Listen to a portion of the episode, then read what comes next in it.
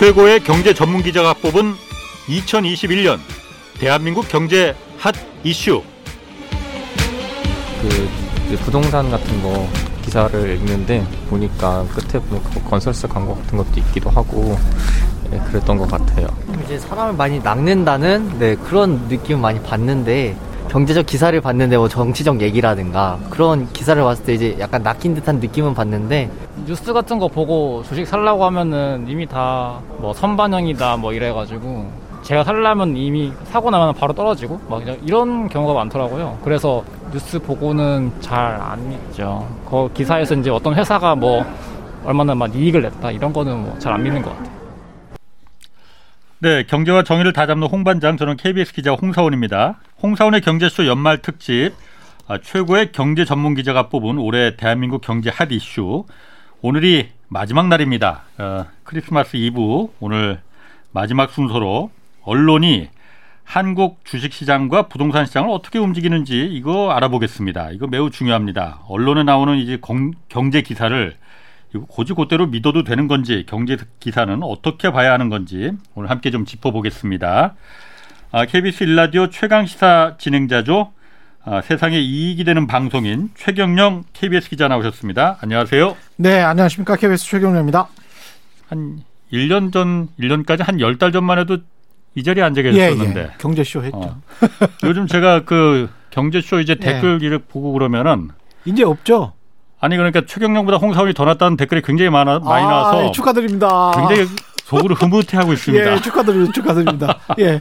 예. 진심에 나서 나오, 우러나오는 댓글들이더라고요. 그게 아, 다. 그렇죠. 그렇죠. 그렇죠. 예. 훨씬 자, 뭐 홍사훈 선배가 나, 나으시죠. 예. 어. 뭔가 진정성이 막 느껴지는, 지겨, 예. 느껴지고 있어요, 지금. 예. 진정성이 있습니다, 저는. 예. 자, 오늘 예. 제가 그 최경영 기자 모신 게, 예. 아, 부동산 시장과 주식 시장 전망이 아니라, 음. 언론이 어떻게 보느냐, 언론이 어떻게 이걸 보도하느냐, 예. 뭐 그 보도하느냐라는 그 뉘앙스는 왜곡한다, 이런 뉘앙스 좀 들어있는 것 같아요. 그 태도를 짚어주고 싶다고 하셨어요, 최 기자가. 예. 아, 자, 이 언론이 보는 경제 기사 이거를 갖다 택한 이유가 뭡니까, 일단? 일단 저는 그 엠비에이를 했고요. 예. 예. 그 엠비에이를 정식 엠비에이를 했습니다. 예. 예, 풀타임 엠비에이를 했고. 예. 그 아니 심지어는 이제 회사를 그만두고 했기 때문에. 예. 예. 기숙사에 가서 열, 진짜 열심히 공부를 했고, 그다음에 몇 년 후에는 미국에서 그 경제 보도와 관련된 저널리즘 음. 석사 학위를 받았어요. 예. 아. 그래서 그때 뭐 진보든 보수든 한국의 경제 보도가 무엇이 문제인지에 관해서 예. 굉장히 그 나름대로는 공부를 많이 했죠. 네. 아. 그리고 그 공부가 사실은 제가 써왔던 기사들과 연관이 돼 있으니까 예. 그냥 교수 선생님들이 말씀하시는 것보다 제 어 뭐랄까요? 가슴 속에 음. 박혀 있는 것들이 굉장히 많고요. 그런 예. 것들을 좀 요 말씀을 드리고 싶고 예. 첫 번째 이제 주식과 관련해서 이야기를 하고 싶은 거는 예. 제가 저 논문 썼던 것도 이제 주식과 관련된 거니까요. 예. 그 이렇게 생각해 보시면 될 것 같아요. 워런 버펫은 음. 과연 미국 언론의 기사를 보고 투자를 할까? 워런 버핏이 예 언론 보고 투자하진 않겠죠. 투자 전문가인데. 그렇죠. 어. 절대 그거 보고 투자는 안 할 거란 말이죠. 예. 그러면 공시를 보든가 직접 찾아가든가 음. 누구, 누구한테 물어보든가 뭐 이럴 거 예. 아닙니까? 예. 그러면서 이렇게 쭉 그 회사의 상황을 써놓는데 예. 그 써놓고 자기의 버크셔 해더웨이의 상황을 써놓는 것도 이 사람은 우리처럼 프리젠테이션 한다고 그래프를 그려놓는 게 아니고요. 예. 숫자를 그려놓는 게 아니고 일일이 상황을 써요. 버크셔 음. 해더웨이의 상황을. 그 워런 버핏이 운영하는 자산운용사. 예, 일 년에 예. 한 번씩 주주들에게 레터 같은 걸 보내는데 예. 편지를 보내는데 그게 굉장히 깁니다. 예. 본인이 직접 쓴 거고 보통 뭐 보통 사십 페이지 훨씬 넘고요. 아하, 예. 예. 어떤 경우는 뭐 어떤 애는 백 페이지, 이백 페이지 되는 경우도 음. 있고요. 다 써요, 본인이. 음. 근데 거기에 진실이 있는 거거든요. 진실이. 예. 아하, 예. 이, 이, 여기서부터 잘 들으셔야 돼요. 그러니까 아. 선별적으로 우리 언론에서 부각된, 이거는 미국 언론이든 한국 언론이든 다 똑같아요. 예. 이 경제 부분이나 주식 부분에서는 아마추어들이잖아요. 그리고 일반인들은 기자들도 기자들도 기자들도 그렇지. 사실은 아마추어들이지 않습니까? 그런데 그렇죠. 그 아마추어들이 선별적으로 부각하는 숫자가 계속 반복이 되면 에. 그게 텍스트의 힘과 방송의 힘인데 에. 사람이 믿어요. 에. 예. 예. 에. 근데 워런 버펫은 그 방식을 되게 싫어하는 거예요. 예. 이거는 자기의 심리에도 영향을 미칠 수가 있기 때문에 예. 그리고 버크셔 해더웨이에 소속된 주주들도 정확히 사실을 알아야 되는데 예. 사실 사실 플러스 진실 큰 그림을 알아야 되는데 그게 한두 개의 숫자 어떤 선정적인 우리는 이렇게 매출이 늘었어요. 예. 우리는 이렇게 순이익이 증가했어요. 예. 그래서 버크셔 해더웨이에 계속 투자를 해주세요. 이렇게 하지 않는다는 거죠. 예. 우리가 이 어떤 리스크에 직면해 있고 어떻게 어떻게 했는데 상대적으로 비교를 했을 때는 어떠어떠하고 지금 통시적으로 과거와 비교했을 때는 어떤 상황이고 앞으로는 어떤 리스크가 더 있을 것이다 음. 라고 정말 진솔하게 쓰거든요. 예. 그러면서 버크셔 해더웨이의 주주들도 믿음을 갖고 거기에 투자를 합니다. 예. 예. 그게 워런 버펫이 추구하는 진실의 모습이에요. 음. 근데 한국 언론이나 한국 기업들의 공시 자료를 보면 공시 자료를 보시는 분들도 많지 않을 텐데 그렇죠. 그 자료 자체에도 전부 미화된 게 나와 있잖아요. 아, 예. 대부분은 그래요. 예.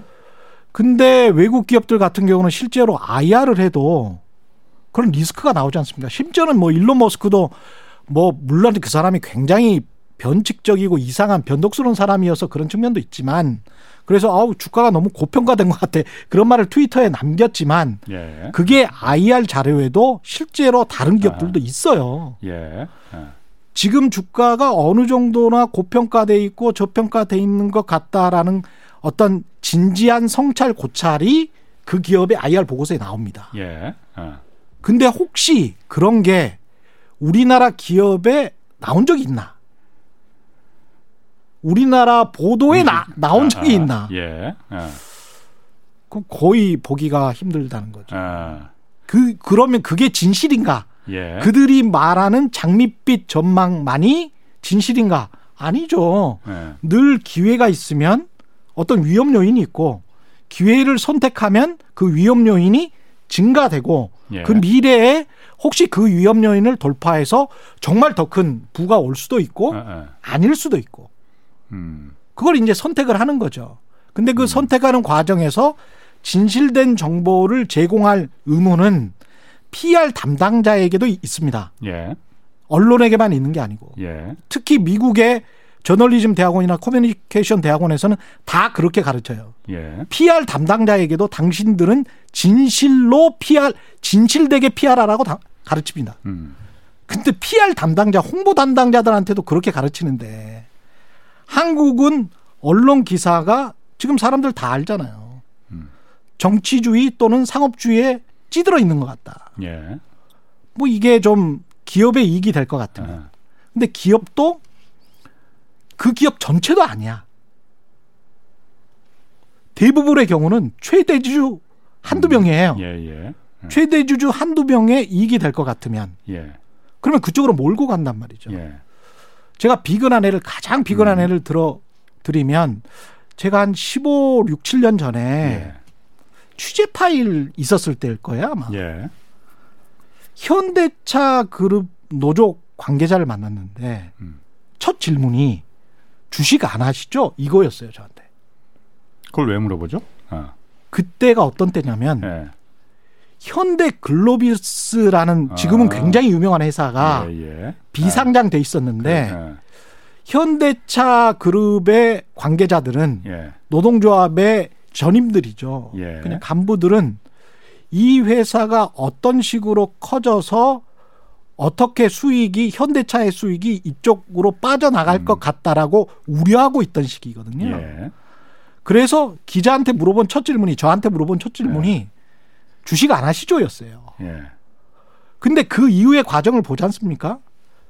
현대글로비스는 사실 자동차를 나르는 회사잖아요. 물류 이, 옮겨주는 회사. 배, 예, 배달해주는 아, 회사. 울산에서 서울까지. 예. 뭐. 그러면 상식적으로 봤을 때 예. 현대글로비스가 아니고 대한통운에도 옮겨달라고 할 수 있는 거 아니에요. 음, 뭐 물론 그렇죠. 그렇지 아, 예. 않습니까? 예, 예. 그러면 현대글로비스하고 현대차하고 비교를 했을 때 회사의 밸류에이션, 가치를 따질 때 우리가 주, 주주들이 어떻게 생각합니까? 아무런 이익이 없다라고 음. 생각을 한다면. 뭐 글로비스면 뭐 대한통운보다도 훨씬 더 규모도 작고. 그때는 특히 그랬을 어, 거 아닙니까? 예. 그러면 현대차가 더 높은 가치를 받아야죠. 당연히 그렇죠. 그렇죠? 예, 예. 근데 시장에서는 그렇게 가치를 못 받고 포가 계속 낮았어요. 현대차가. 음. 왜 그런 게 널리 퍼졌냐. 언론도 그걸 계속 강화를 시켜줬잖아요. 예. 아, 이 정의선 회장으로 넘어가야 되는데 음. 현대글로비스의 지분을 아주 많이 가지고 있어. 예. 그러니까 현대글로비스에 유리하게 모든 회사들이 그렇게 아주 일렬로 정렬을 음. 해서 그 수익을 다 남겨줄 거야. 예. 근데 그게 일종의 이제 일가 몰아주기지 않습니까? 예예. 실제로 그렇게 안 됐습니까? 그렇게 됐지 않습니까? 됐죠. 어. 그리고 모든 이익이 이쪽으로 왔죠. 예. 그리고 난 다음에 순환출자, 지금 아직도 순환출자를 끊지를 못했습니다만은. 네. 그러면서 지주회사 체제로 간다고 하면서 결국 이득 본 게 누구죠? 정의선 회장이에요. 그렇죠. 네. 정의선 회장이 결국은 현대글로비스를 통해서 예. 앞으로 또 현대엔지니어링이 상장을 하면 또 현대엔지니어링을 통해서 본인의 지배구조를 아주 공고히 하는 방향으로 갈 것이고 예. 그동안의 그 그룹사들의 그 수익, 비용의 문제, 가령 현대제철이 뭐 자동차 강판을 만들어서 음. 현대차에 예. 팔잖아요. 예. 그걸 또 현대차는 현대글로비스에 배달을 시키잖아요. 예. 그럼 일정 정도 이제 수익을 남겨줘야 될 거 아닙니까? 예. 그 수익을 누가 제일 많이 가져갈까? 음. 어떤 논리에 의해서, 어떤 원리에 의해서. 그러면 그 그룹사의 가장 뭐랄까요? 그 그룹사의 가치에 가장 좋은 영향, 그리고 지대한 영향을 끼친 어떤 기술 집약적 회사, 음. 좋은 기술을 가지고 있는 회사. 예. 당연히 그런 거 아닙니까? 그러면 현대글로비스보다는 현대차가 더 좋은 회사일 것 같고요. 예. 제가 상식적으로 봤을 때. 뭐 그렇죠. 아. 현대차보다는 부품을 만드는 모비스가 모비스가 더 좋은 회사일 것 같아요. 예. 그리고 애널리스트들도 다 인정해요. 네. 왜냐하면 네. 현대 모비스가 왜 더 좋은 회사냐? 아니 전 세계 자동차 그 제조 회사한테 부품을 납품할 수 있잖아요. 예. 뛰어난 기술력으로 예. 앞으로도 성장성이 더 있죠. 예. 근데 현대차는 완성차 업체잖아요. 예. 그럼 그 안에서만 있는 거죠. 예. 현대글로비스는 현대차와 기아차의 물동량 안에서만 있는 겁니다. 음, 그렇죠. 현대모비스는 세계로 뻗어나갈 수 있죠. 예. 음. 근데 이제 마지막으로 모든 부의 이전은 어디로 그러면 가야 되겠어요? 음. 상식적으로 보면 뭐 현대차는 현대모비스로 가야 되겠죠. 예. 그러면 근데 그게 언제까지 그 확실히 부의 이전이 안 될 것이냐? 예. 정의선 체제가 현대모비스가 정의선 바로 밑에 있는 예. 그때까지는 아마 안 될 거예요. 음. 왜냐하면 이제까지 주식시장이 그렇게 흘러왔고요. 예. 모든 지금 소액 주주들이 그렇게 믿고 있어요. 음. 자, 똑같은 현상이 이재용의 삼성물산과 에버랜드에 일어났잖아요. 제일모직에. 뭐 그때 그래서 현대차 그룹도 예. 정의선 회장이 음. 삼성이 했던 걸 그대로 본받아서 한번 해보려다가 그렇죠. 안 된 거잖아요. 그 아. 정의선 회장은 조금 좀 가만 그런데 예. 지금 이렇게 쭉 장황하게 말씀하시는 게 예. 오늘 언론이 그러니까 경제 기사를 어떻게 그렇죠, 그렇죠. 왜곡하느냐, 예. 보도하냐 이거 그거 관련 있는 거죠 지금. 지금 전체가 다 관련이 있는 게 예. 왜냐하면 언론이 어떻게 보도를 했냐면 최대 주주의 유리한 방식으로만 보도를 음. 해왔잖아요. 예, 예. 아. 이재용의 삼성물산 에버랜드 그 사건이 터지기 직전의 언론의 보도를 보면 예. 전혀 의심의 여지가 없이 음. 당연히 합병하는 게 예. 좋다는 식으로 보도를 했거든요. 그러니까 삼성물산과 제일모직이 제일모직이 합병하는 규모가 그야말로 비교가 안 되는데 그렇죠. 제일모직이 더 큰 회사로 하고 삼성물산이 작은 회사라서 이렇게 흡수되는 게 당연히 맞다. 그렇죠. 그리고 어. 비슷한 어떤 가치가 있다. 예. 그것을 뒷받침해줬던 게 삼성바이오로직스였고 그렇죠. 삼성바이오로직스의 아. 자회사였지 않습니까? 예, 예, 예. 그러면서 이 그 기업 가치를 부풀렸던 예. 이유가 예. 뭐였느냐. 부풀렸거나 부풀리려고 했던 그리고 언론이 그렇게 보도를 해줬던 이유가 뭐였느냐. 이재용 회장의 부회장의 이익이죠. 예. 근데 음. 속마음은 이재용 부회장의 이익으로 전부 다 수렴이 돼 있는데 예. 또는 정의선 부회장의 마음 그 이익으로 수렴이 돼 있는데 예. 그 숫자를 바꾸는 거예요. 예. 음. 우리가 삼성물산과 에버랜드 제일모직의 합병 과정에서도 보면 삼성물산의 가치를 이거 별로 안 돼. 음. 라고 하면서 계속 주식시장에 어떤 시그널을 줬냐면 삼성물산은 건설업을 하고 별로 그 뭐랄까요. 포가 그렇게 성장성이 높은 그런 산업이 아니, 아니기 예. 때문에 아. 이 정도 가치밖에 없어요. 그걸 회계사들이 인정을 해주죠. 예, 예. 변리사들, 변호사들, 음. 로펌들 다 그런 식으로 해주니까 주가 그 일 개월, 삼 개월 이내의 평균 주가로 이 그렇죠. 서로 간에 네. 합병을 시키지 예. 않습니까? 그때 시장 자체도 그렇게 움직이게 만드는 거예요. 언론이. 음. 그렇게 믿도록. 아, 예. 그러면 그렇게 그 정도의 수준 예. 영점삼 대 일의 수준으로 맞게 이렇게 수렴이 되는 어떤 시점에 예. 이천십오 년 어떤 시점에 그렇게 합병을 하니까 예. 결과적으로 국민연금이 손해를 봤잖아요. 음, 네네. 어. 이런 것들이 전반적으로 언론이 얼마나 무비판적으로 예. 이 숫자에 관해서 받아들이고 있는가. 예. 근데 그 숫자라는 거는 나중에 생각을 해보면 언론사들의 광고 수익과 직결돼 있고. 광고 수익과. 그러면은 그 당시에 예. 지금 내용이 좀 장황해서 예. 그 들으시는 분들이 예전에 이게 지금 현대차 모비스도 그 다음에 나온 얘기고 그 이전에 이미 또 제일모직 삼성물산 합병 얘기는 또 그 이전 얘기란 말이에요. 그렇죠. 그러다 보니까 예. 뭔가 들은 것 같기는 한데 예. 이 청취자분들이 음.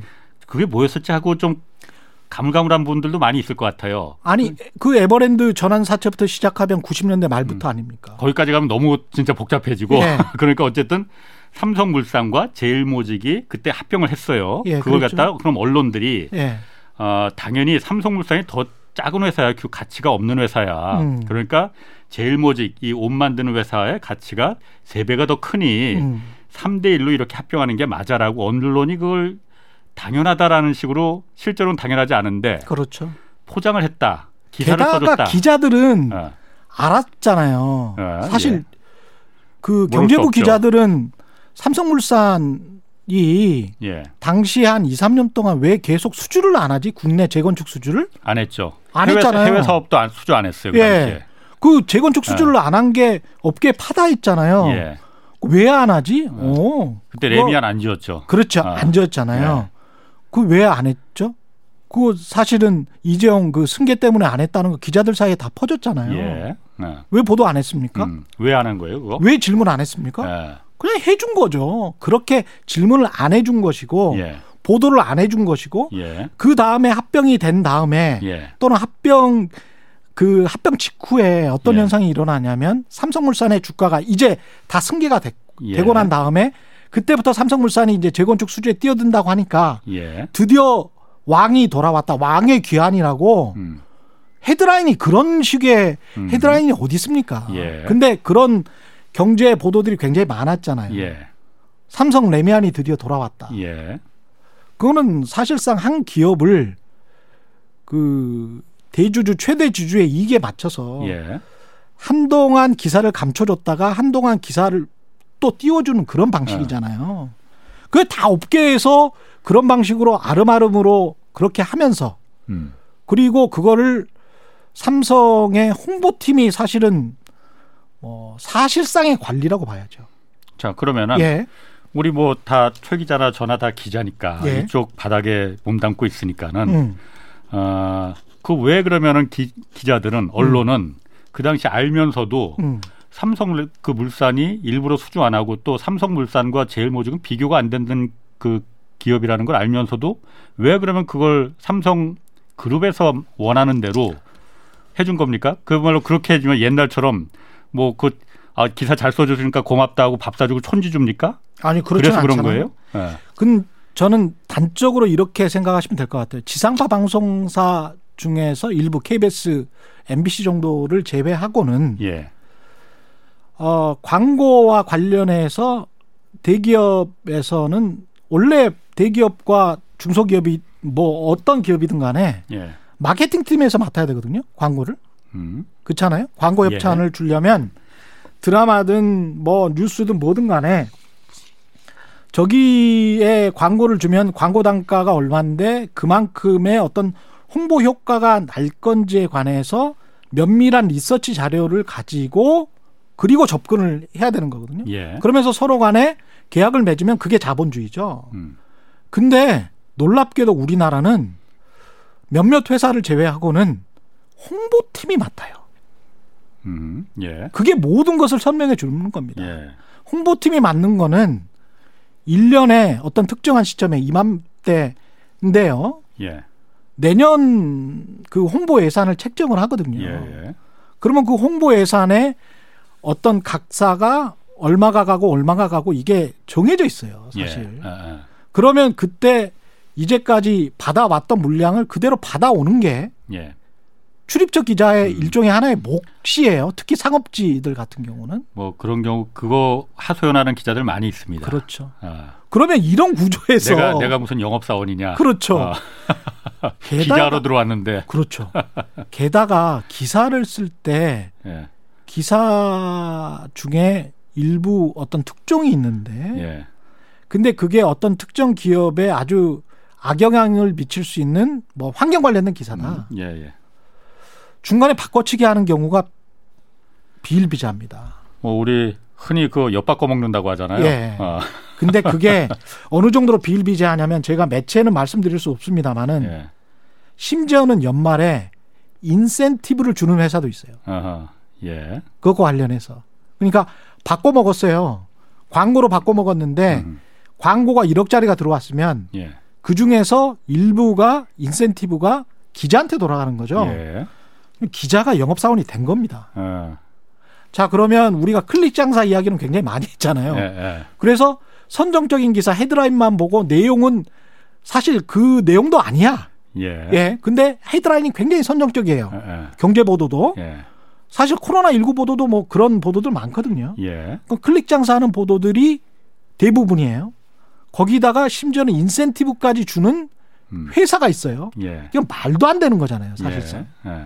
그리고 연말에 어떤 집행을 할 때는 홍보팀에서 맡아서 그 기자나 회사에 접근을 해요. 네. 그리고 그게 관례화돼 있어요. 예.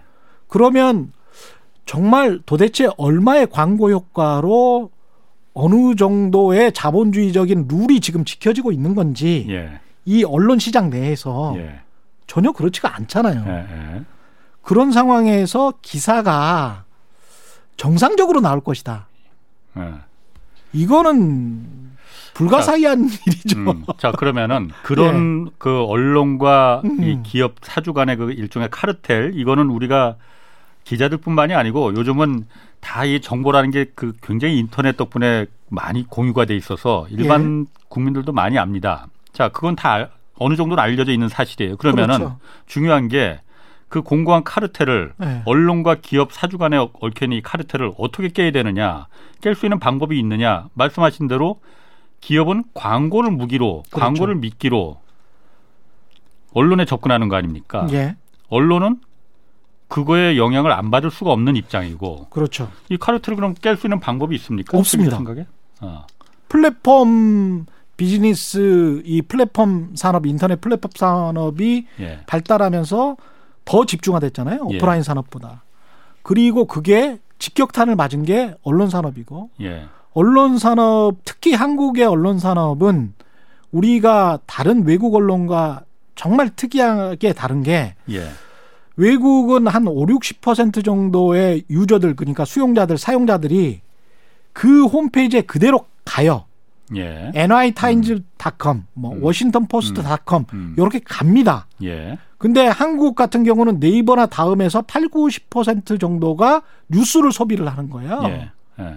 그러면 전혀 다른 비즈니스 모델이에요, 이거는. 예. 그러면 뉴욕타임즈건 월스트리트저널이건 뭐 파이낸셜타임즈건 유료화에 성공한 언론들이 있거든요. 예.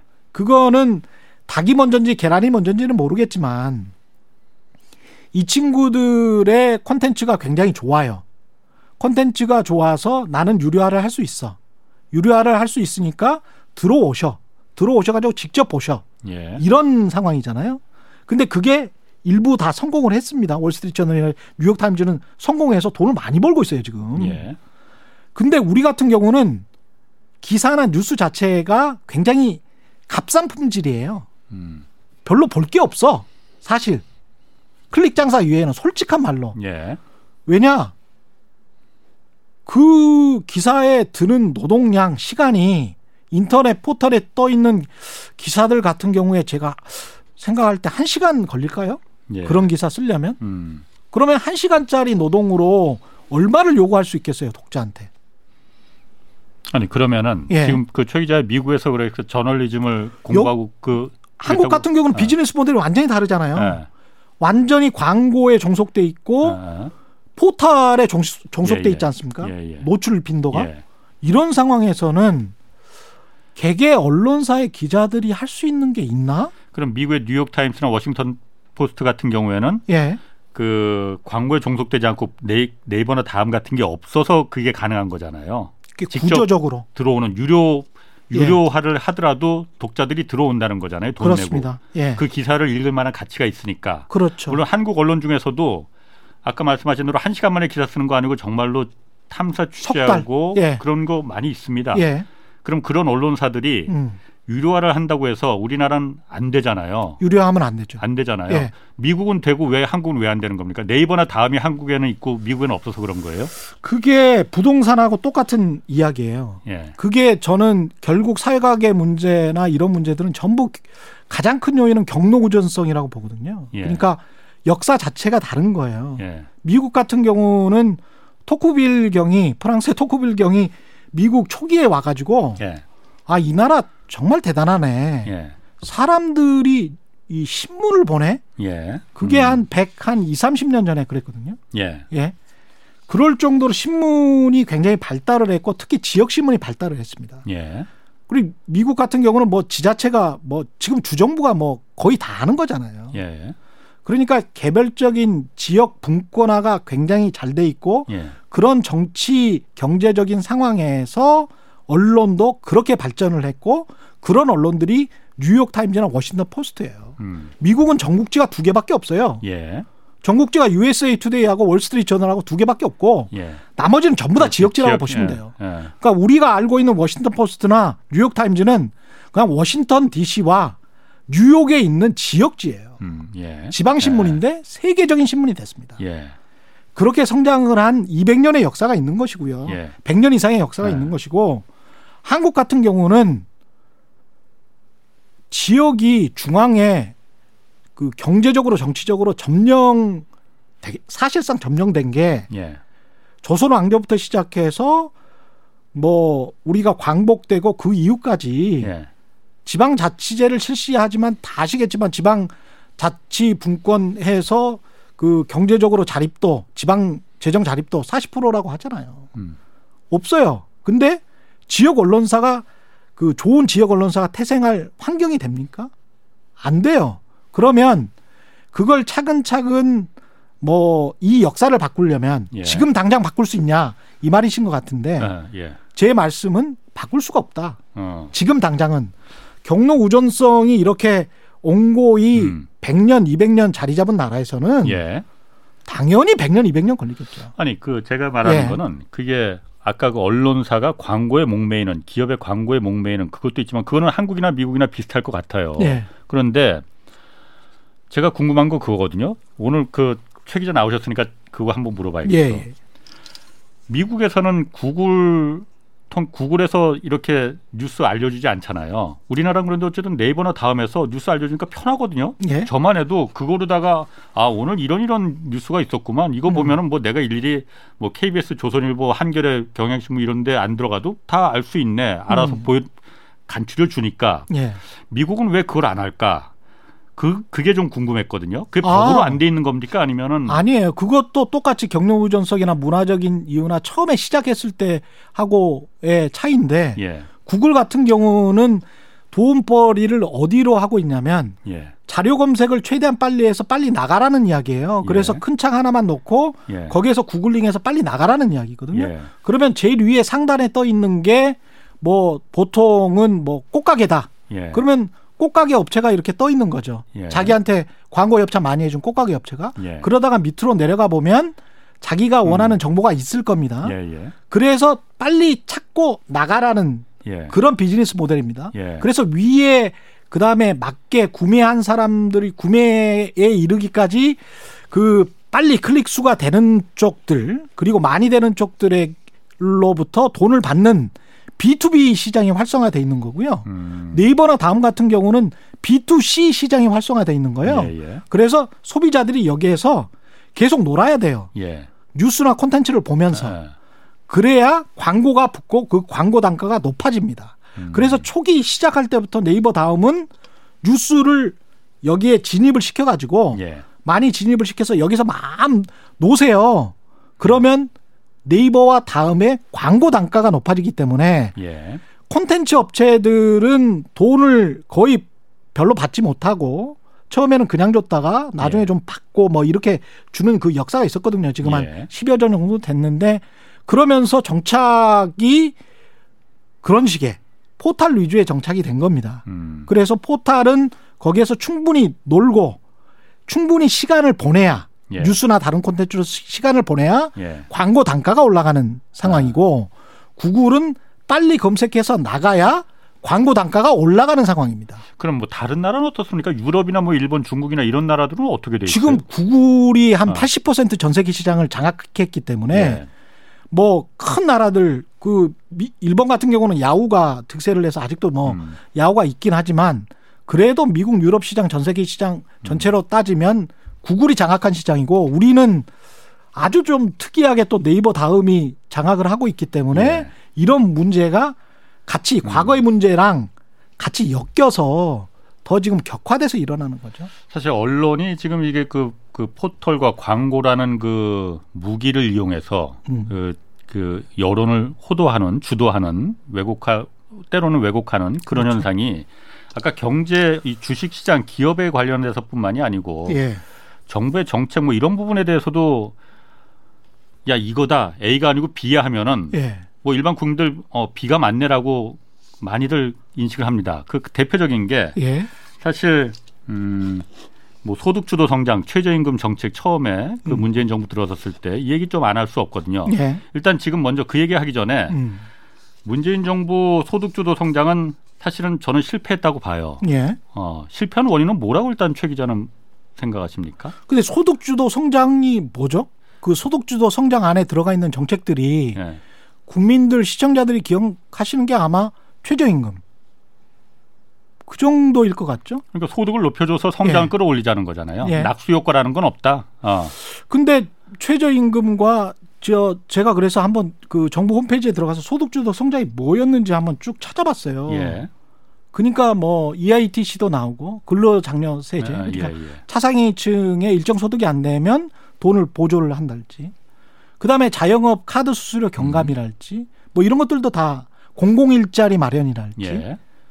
그럼 역으로 제가 이런 질문을 드려볼게요. 과거에 이런 정책을 안 했습니까? 박근혜 정부 때는? 뭐 했어요. 예예. 예. 최저임금이 계속 올라갔고 했죠. 공공 일자리 계속 늘어났고 차상위 계층에 어. 관한 지원 예. 안 했습니까? 예. 했어요. 예. 어 그다음에 뭐 공공 일자리 그 잔디밭에 가로수 심고 잔디밭 뽑기 하고 이게 문재인 정부에서 새로 시작한 거예요? 했어요. 예. 음. 근데 그 규모가 조금 늘어났겠죠. 예. 이 소득주도 성장 워낙 빈부격차가 커지니까 음. 이 차상위 계층과 특히 노인 그 인구 구조도 변했고 예. 그래서 그쪽에 돈 예산을 더 많이 배정해야 되겠다. 예. 앞으로 정부는 어떤 뭐 야당이 잡건 여당이 잡건 안 할 겁니까?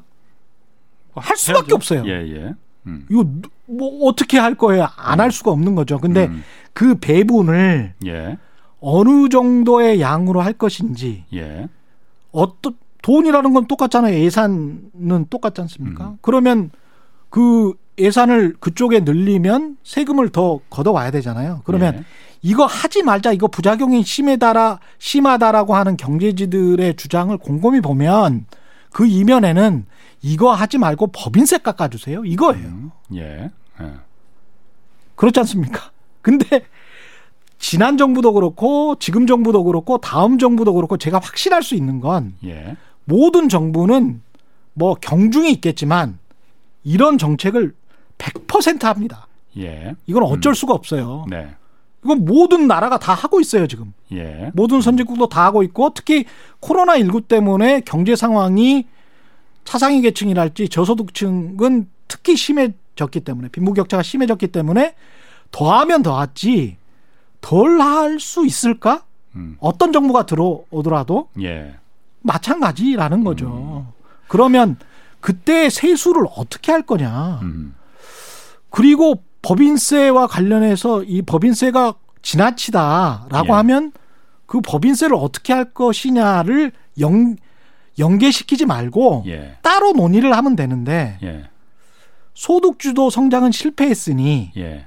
법인세를 깎아주세요. 이게 지금 음. 이면에 깔려있는 모든 논의의 예. 함이란 말입니다. 음. 그건 전적으로 또 다른 문제고 그거를 부각시키기 위해서 소득주도 성장은 틀렸다. 예. 이렇게 말해버린다면 다른 관련된 복지 정책들 하지 말라는 이야기잖아요. 음. 그렇게 할 수 있는 선진국 정부, 한국을 포함해서 어떤 정부가 있을까? 제가 봤을 때는 말이죠. 음. 그 저도 처음에 문재인 정부, 저는 어쨌든 결론적으로 문재인 정부의 소득주도 성장은 실패했다고 봐요. 실패한 이유는 저는 제 나름대로 생각하는 게 있습니다. 예. 최저임금이라는 걸 어쨌든 최저임금을 높여서 그러니까 못 사는 저소득층의 소득을 올려주자는 거잖아요. 그래서 예. 그게 경제를 돌아가게 만들자는 거잖아요. 음. 그런데 최저임금은 받는 사람이나 주는 사람이나 음. 똑같이 사회 경제적 최약자층입니다. 음. 삼성전자 직원이 케이비에스 직원 중에서 정규직 직원 중에서 최저임금 받는 사람 한 사람도 없습니다. 음. 최저임금을 받는 사람은 전부 다 삼성전자의 이 차, 삼 차 하청업체 직원 음. 그리고 치킨집 음. 편의점의 아르바이트생들입니다. 그렇죠. 삼성전자 이 차, 삼 차 하청업체 사장님이 기득권층이냐? 어. 아니거든요. 어. 치킨집, 편의점 사장님이 그럼 기득권층이냐 자본가냐? 아니거든요. 그렇죠. 네. 똑같이 어려운 사람들입니다. 을과 을끼리 사생결단을 만들어 놓은 거거든요. 예. 이게 성공하려고 했으면은 예. 여유를 줬어야 되거든요. 어. 삼성전자 이 차, 사 차 하, 그 하청업체 사장님들이 충분한 최저임금을 줄 수 있게끔 여력을 정부가 같이 마련해줬어야 했거든요. 그건 뭐냐면은 자 삼성전자 현대자동차에 납품받는 그, 그, 그 단가가 음. 공정한 거냐 아니면 후려치는 거냐 갑과 을의 절대적인 을의 위치에 있으니까 그걸 정부가 국가가 같이 손을 들어가줬어야 되거든요. 최저임금을 올려주는 대신에 이쪽에서 이 그 주는 쪽인 사장님들의 입장도 같이 여력을 줬어야 되거든요. 치킨집, 편의점 이분들이 정말로 최저임금 아르바이트생 몇천 원, 몇백 원 올려준다고 해서 그게 망하는 거 그거 아니거든요. 정말 어려운 거는 음. 프랜차이즈 업계의 그야말로 그, 그 이 착취적인 그 계약 구조 음. 또 말도 안 되는 임대료 문제 이런 부분들이 정말로 그 골목 상권을 목죄는 거잖아요. 국가가 이런 거는 그냥 알아서라고 해놓고 사장님들 알아서 해놓고 해놓고 최저임금만을 올리다 보니까는 이게 실패한 거거든요. 저는 처음에 그래서 문재인 정부 소득주도 성장 정책을 도입할 때 아 그럼 이쪽도 같이 그러면은 이제 손을 보겠구나라고 생각을 했었거든요. 예. 이쪽은 뒷짐지고 있었습니다. 음. 을 사장님들은 그냥 알아서 죽으라고 뒷짐지고 있었습니다. 예. 그러다 보니까 이게 실패할 수밖에 없는 거죠. 음. 전 근데 이제 이런 논의 자체가 대선 후보들한테도 영향을 미치면서 한국적 특이한 현상을 좀 말씀을 드릴게요. 예. 그러니까 한국 정치나 한국 언론이 지금 갈피를 못 잡고 있는 것 중에 하나가 대선 전에는 다 국가사회주의예요. 음. 그러니까 모든 것을 다 해준다는 거예요. 예. 일자리도 백만 개 만들어준다고 하고 주택도 이백만 개 해준다 그러고 다 그렇게 하는 거거든요. 예. 그럼 뭐 보건복지 분야의 일자리를 뭐 몇 개를 만들겠다. 백사십만 개를 만들겠다. 그 합리적으로 생각하는 후보들도 그런 이야기를 하는데 그리고 문재인 정부도 마찬가지였고 박근혜 정부도 마찬가지였고 다 그게 대선 공약이에요. 예. 근데 이런 대선 공약이 나오는 나라들이 미국이나 유럽에 있는지 한번 봐보세요. 가령 예산을 이점이조 달러 또는 삼점오조 달러를 투입하겠다. 예. 우리가 뭐 스티뮬러스 패키지를 해가지고 경기 부양책을 해서 네. 이거는 공약이에요. 예. 그 효과로 백만 개 일자리가 만들어질 수도 있다는 거는 그 밑에 조금 달려 있어요. 음, 예, 예. 미국도. 근데 그게 언론의 헤드라인이 되지도 못하고 예. 그렇게 말을 하는 대선 후보도 쉽게 찾아보기가 힘들어요. 음, 예. 이게 자본주의라는 거죠. 자본주의에서 보건부, 복지 분야 그 서비스 일자리를 많이 늘리겠다. 지금 누차 강조, 역대 정부들이 다 강조를 하고 있고 앞으로도 예. 그럴 겁니다. 의사들이나 병원장들에게 물어보십시오. 제가 주변에 음. 그런 분들이 많아서 물어보면 늘릴 거예요 라고 하면 왜 늘려? 지금도 자르고 싶은데 딱 이 이야기예요. 예. 음. 왜 그러세요? 그러면 아니 내가 지금 삼억, 삼억 정도 번다고 쳐요. 그럼 예. 삼억 버는데 늘려서 삼억 오천이나 사억을 벌 수 있다고 한들 세금으로 다 나가고 예. 예? 나한테 떨어지는 목숨 별로 없고 그리고 음. 노무 관리도 힘들다.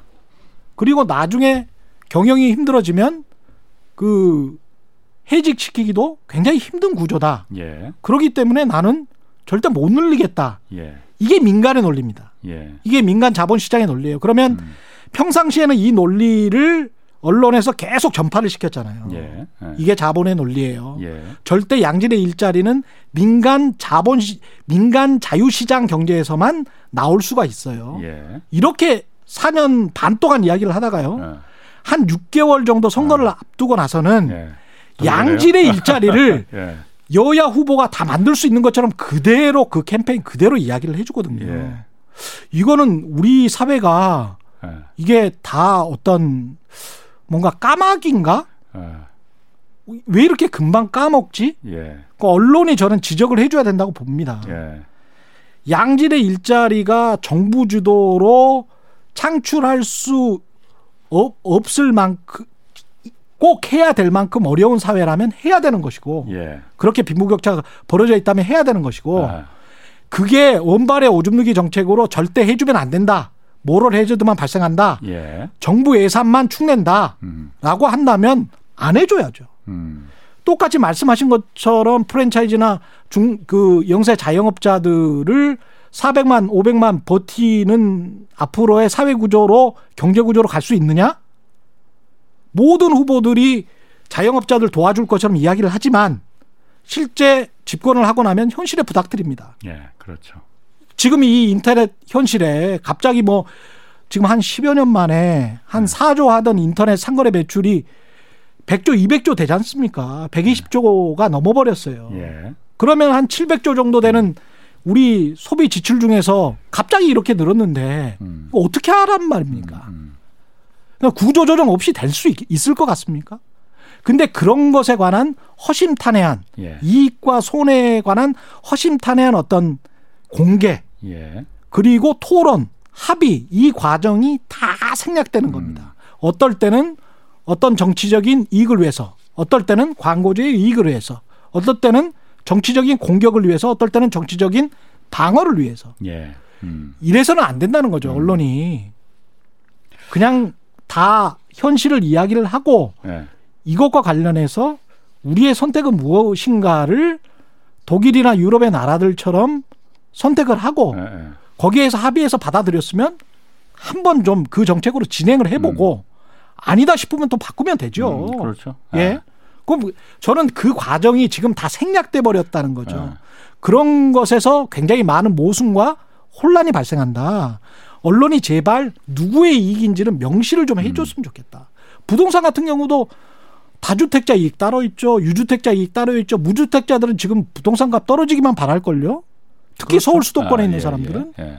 막 폭락했으면 좋겠다 이런 사람들도 있을 거예요. 예. 그러면 이익이 다 다른데 예, 예. 언론에서 나오는 이익은 국익 하나밖에 없어요. 예. 근데 그 국익은 곰곰이 보잖아요. 예. 어떨 때는 기업의 이익, 예. 어떨 때는 대기업의 이익. 어떨 때는 대기업 최대 주주의 이익이지만 아하. 대부분의 경우는 예. 중소상공인들이나 예. 본인들의 정파적 이익의 손해가 날, 저 이, 이익에 합치할 때를 제외한다면 아하, 예. 서민들의 이익, 아. 무주택자의 이익을 도와줍니까? 안 도와주죠, 언론은. 그건 돈이 안 되거든. 그렇지. 어. 그러니까 그런 이익과 손해를 어. 그냥 다 드러내고 네. 우리가 유권자로서의 시민이 있고 투자자로서의 시민이 있지 않습니까? 네. 우리의 정체성이. 네. 그러면 아 선택을 하세요. 어. 아니 그래서 네. 지금 언론이 그 부동산 네. 그 얘기도 나왔으니까 그 얘기도 좀 해봐야 돼요. 아유 시간이. 어 제가 지금 보니까는 예. 요즘 제가 좀 좀 헷갈리는 게 얼마 전까지만 해도 언론이 음. 현 정부가 부동산 정책 잘못해갖고 물론 잘못했어요. 잘못했죠. 그래서 네. 집값이 미쳐 미치게 이렇게 폭등했다. 이거 다 그 정부 잘못이다. 음. 저도 동의합니다. 음. 그랬거든요. 그런데 아, 요즘 보면은 집값이 좀 좀 방향성은 좀 꺾였잖아요. 그러니까 이게 상승할 건지 하락할 건지 아직 음. 좀 왔다 갔다 하는데 언론들 기조가 특히 보수 언론들 기조가 일제히 공통적으로 음. 지금 폭락하고 있다. 왜 헤드라인이 얼마 전에 뭐였냐면은 한 경제지에서 음. 십이억 주고 산 아파트가 지금 구억이다. 집주인들 어쩌나. 그렇죠. 어, 예전에 얼마 전까지 그 언론들 이러지 않았는데 왜 네. 이럴까? 그 생각이 들거든요. 그냥 집주인들 어쩌나라는 그 헤드라인이 네. 외국 언론에 나오는지를 제발 좀 보여달라니까요. 제가 진짜 어. 최강시사에도 이런 말씀 드렸는데 예. 이런 말도 안 되는 헤드라인이 나, 절대 안 나옵니다. 어. 이게 뭐 선거가 가까워서 그런 건가? 아니 그게 아니고 집주인들이나 건설사의 이익은 계속 예. 집값이 올라야 되기 때문이죠. 예. 그리고 어. 유주택자의 이익, 이익에 그게 수렴하는 것이죠. 예. 그런데 한정없이 이렇게 자산가격이 폭등할 수 있는 자본주의라는 거는 있을 수가 없잖아요. 예. 그러면 그 자산 가격이 올랐을 때 원인들을 짚어봐야 되잖아요. 예. 정부 정책 말씀하셨습니다마는 우리가 제가 아까 경로우전성 말씀드렸는데 예. 가장 큰 거는 영토와 인구예요. 예. 그러면 수도권의 이 작은 특히 서울 같은 경우는 홍콩이나 싱가포르보다 더 작, 작, 작은데 예. 인구는 거의 두 배 가까이 되거든요. 그러면 이런 상황에서 싱가포르와 비교해서는 거의 두 배인데 예. 이런 상황에서 어떤 주택 정책을 할 수 있는가? 음, 음. 그것도 굉장히 레디컬한 정책은 할 수가 없기 때문에 음, 극단적으로는 그러, 예. 극단적으로는 못하죠. 그러면 예. 중산층에 저렴한 분양가를 원하는 중산층도 있고 공공임대를 예. 원하는 서민층도 있는데 예. 삼십 년, 사십 년 동안 쌓인 주택 문제를 예. 단 한 방에 풀 수 있는 예. 후보가 있을 것인가? 예. 없다는 겁니다. 네. 그런 상황에서 우리가 선택할 수 있는 최선의 방안은 결국은 정책을 제대로 좀 잘 조합해서 네. 우파의 정책이든 네. 좌파의 정책이든 집값을 안정화시키고 네. 서민들의 주거 환경을 주거 복지를 늘릴 수 있는 방향으로 갈 수 있는 거 그거는 정책 목표가 돼요. 음. 우파든 좌파든 간에. 네. 그것을 위해서 노력을 해야지 집값이 내린다고 뭐 나라가 큰일 날 것처럼 언론이 떠드는 이런 나라는 없다. 자, 그러면은 마지막으로 이제 가야 돼요. 예. 그 한국 경제가 어쨌든 오늘 여러 가지 좀 그 아주 격한 얘기 좀 많이 해주셨는데 언론에 이 한국 경제가 음, 그 지배돼가지 않으려면은 음. 어려운 얘기지만은 어떻게 해야 됩니까? 소비자 입장에서? 아, 그렇죠. 아, 우리 입장에서. 우리 입장에서는 아. 제가 누차 말씀드리는데. 예. 제발 네이버 다음에서 기사를 자, 이, 이 기사 있으니까 당신이 드세요라고 이렇게 떠먹여주는 거잖아요. 예. 그렇게 드시지 말고 예. 관련해서 최저임금과 관련하면 뭐 구글에서 최저임금 이렇게 쳐서 예. 찬반 양론이 있는 기사들을 쭉 한번 검토를 해보시고 예. 본인 생각을 정리를 해보시는 게 가장 좋습니다. 그게 가장 좋다. 음. 직접 찾아봐라. 직접 찾아보고 본인이 노력하는 게 본인이 가지고 있는 편향도 극복할 수가 있다. 그런 말씀을 드립니다. 알겠습니다. 아, 예. 뭐 근데 이거 쉽지 않아요, 사실. 자, 오늘 말씀 감사합니다. 지금까지 예. 케이비에스 일 라디오 최경영 최강시사 진행자 최경영 케이비에스 기자 함께했습니다. 자, 고맙습니다. 예, 고맙습니다. 자, 내일 오전 열한 시는 유튜브로 경제쇼 플러스 업로드됩니다. 이번 주에는 서영수 키움증권 이사와 내년도 부동산 시장 전망과 정책 방향성에 대해서 좀 살펴보겠습니다. 자, 오늘 여기까지 하겠습니다. 지금까지 경제와 정의를 다잡는 홍반장, 홍사훈의 경제쇼였습니다.